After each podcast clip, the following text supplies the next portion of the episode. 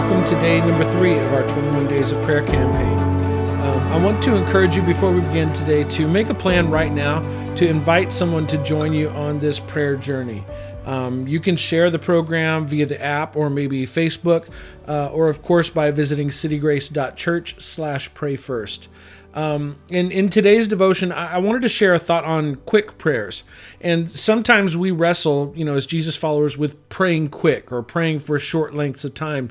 Sometimes it, it maybe it doesn't feel like holy to us because it wasn't hard to pray, or we tend to wonder if quick prayers really work or if God, you know, even wants us to pray quick prayers ever.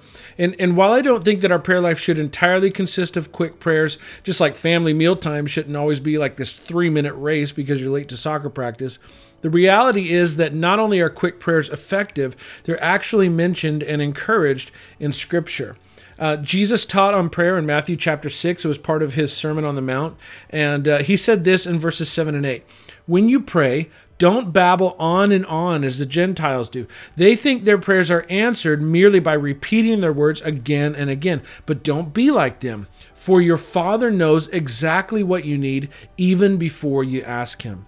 So Jesus is warning uh, against falling into a trap uh, of thinking that the longer that we pray or the more words that we say, the more effective our prayers are. Now, he's not teaching against long prayers. In fact, he seemed to regularly spend exter- uh, extended periods of time away from his companions and praying. And, you know, but what he's talking about is our attitude toward long versus short prayers.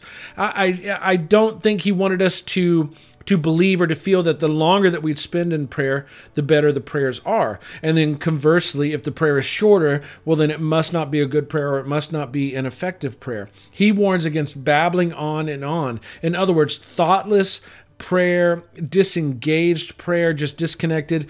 The prayer that Jesus prescribes is thoughtful, it's intelligent, it's this fully engaged conversation with the Father who is so engaged with you that he knows what you really need, apparently, before we even do. Now, there's this other account in the Old Testament that illustrates the power of the quick prayer. In fact, I think it's the shortest prayer record, recorded in the whole Bible. Um, a Jewish captive named Nehemiah was heartbroken because his homeland of Israel was in, in ruins. And so he is the um, cupbearer to the king, his captor king.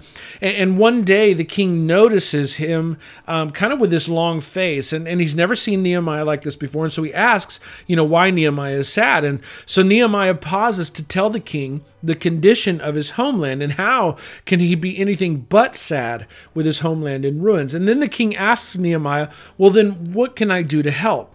And watch what happens. I'm going to read to you from Nehemiah chapter 2 verses 4 and 5. Watch what happens in this these verses that Nehemiah shares shares with us. He says, With a prayer to the God of heaven, I replied, If it please the king, and if you are pleased with me, your servant, send me to Judah to rebuild the city where my ancestors are buried. Now, did you catch that? It happens so quick at the beginning that we almost miss it. Between the time of the king saying, What can I do to help? and then Nehemiah sharing his request, Nehemiah prayed. I mean, that couldn't have taken more than like one second, maybe even less than one second. And now think about this.